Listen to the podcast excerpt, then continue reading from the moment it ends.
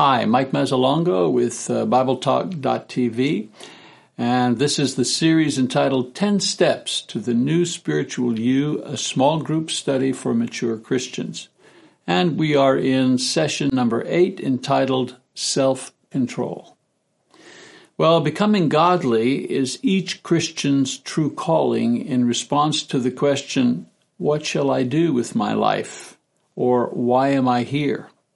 We are, therefore, studying 10 spiritual disciplines that will help us move forward in this process. Some of these disciplines are intimacy, simplicity, silence, solitude, surrender, prayer, and humility. We'll review these in the uh, last lesson, but for now, let us examine the eighth spiritual discipline, which is self control. Now, there's a problem that presents itself, and Paul talks about it in Romans chapter 7, verses 14 to 25. He says, For we know that the law is spiritual, but I am of flesh, sold into bondage to sin. For what I am doing, I do not understand. For I am not practicing what I would like to do, but I am doing the very thing I hate. But if I do the very thing I do not want to do, I agree with the law confessing that the law is good.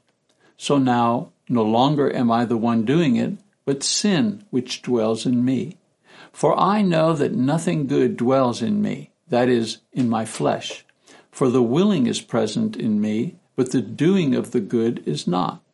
For the good that I want, I do not do, but I practice the very evil that I do not want.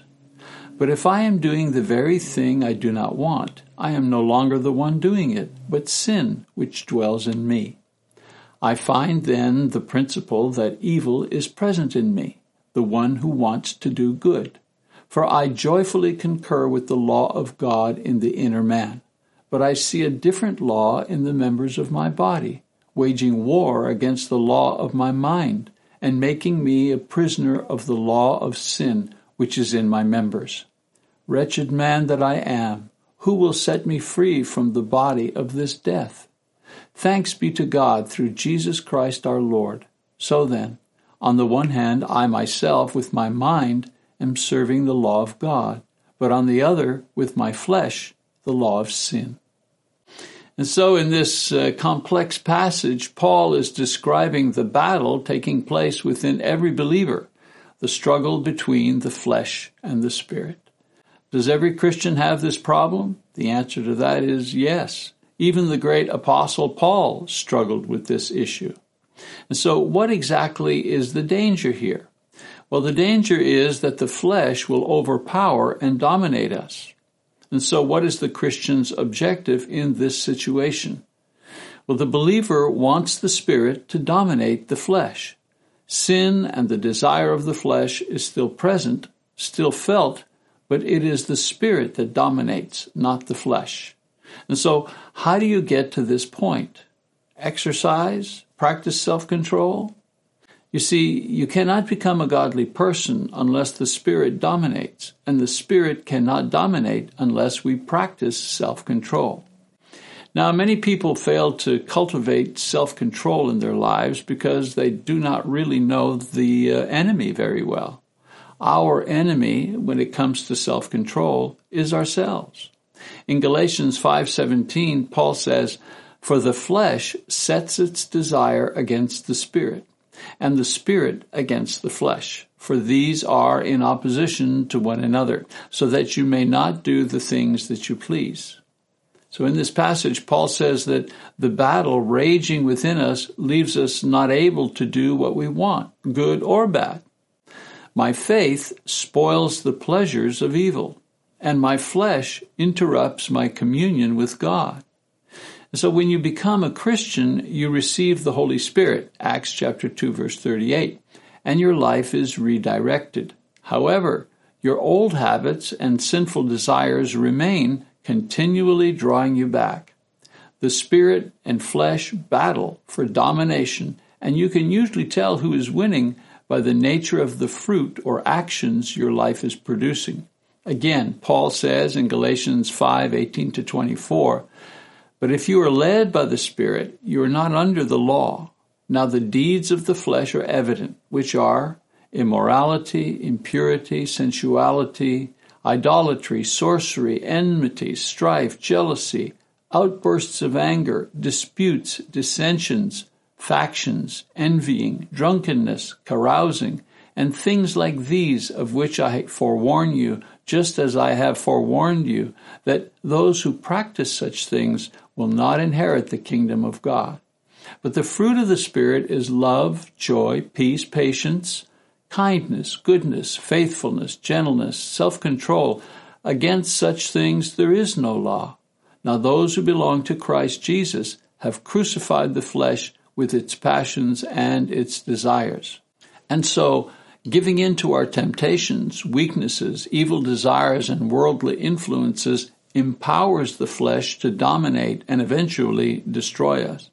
However, exercising self control enables the Spirit to dominate and strengthen, and ultimately deliver us from the hold of the flesh and its natural result, which is both physical and spiritual death. If humility's reward in this life is peace, then self control's prize is the ability to experience joy as a faithful disciple of Jesus Christ. It is not enough just to know the enemy and how it operates. We have to have our own strategy for victory. Here are some strategies on how to cultivate self control so that the Spirit can dominate and bless your lives. Strategy number one eyes on the prize.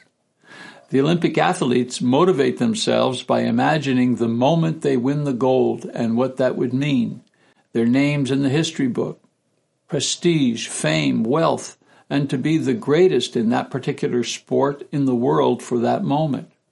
In 1 Corinthians 9:24 to 27, Paul says, "Do you not know that those who run in a race all run, but only one receives the prize?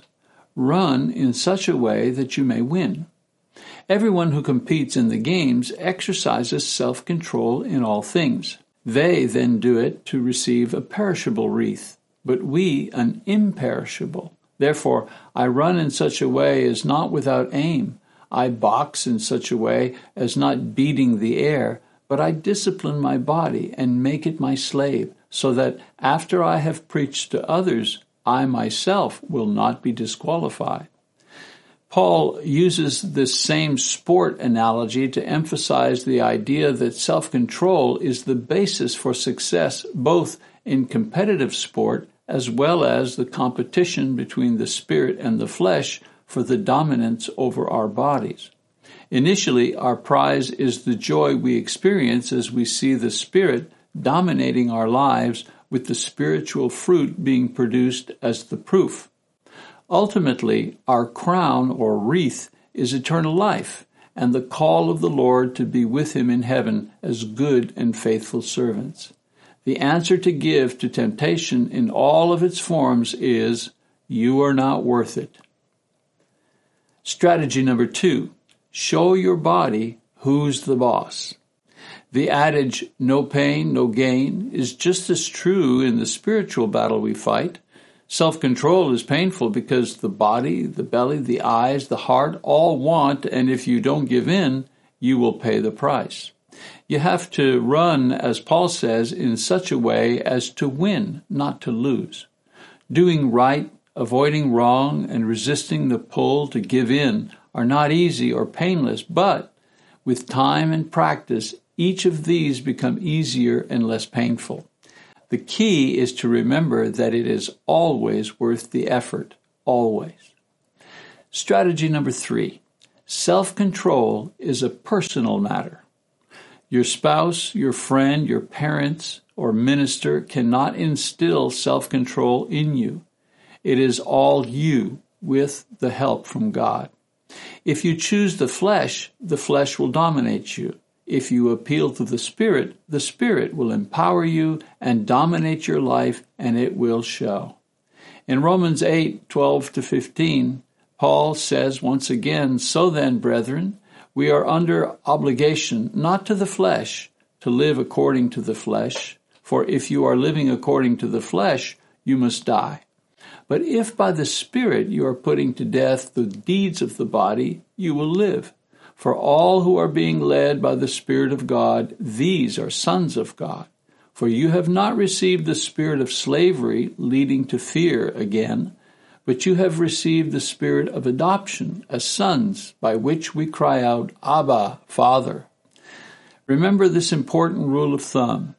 You usually have only three seconds to decide who wins the battle of giving into the flesh or following the Spirit's lead. If in those three seconds you use your self control to call on the Spirit, He will empower you to do right and move closer to the godliness you are pursuing. You grow three seconds at a time. All right, well, that's our uh, session for this time. I have some questions uh, that you can use in your small group discussion, and uh, look forward to seeing you the next time. Bye bye. Question number one Which are you more vulnerable to? Temptations of the body, consumption, illicit pleasure, violence, etc., or temptations of the heart, pride, honesty, jealousy, self pity, etc.? Why do you think this is so? Question number two Why do you think some people believe that God will not forgive their sins, or one sin in particular? Question number three When you fail to resist a temptation, what is the usual reason for your failure? Question number four Describe your greatest success in exercising your self control to resist temptation or the return to a bad habit. How did this make you feel? How did it affect other parts of your spiritual walk with Christ? Question number five Do you believe in the three second rule mentioned at the end of the lesson? If yes, why? And describe how it works. And if no, why?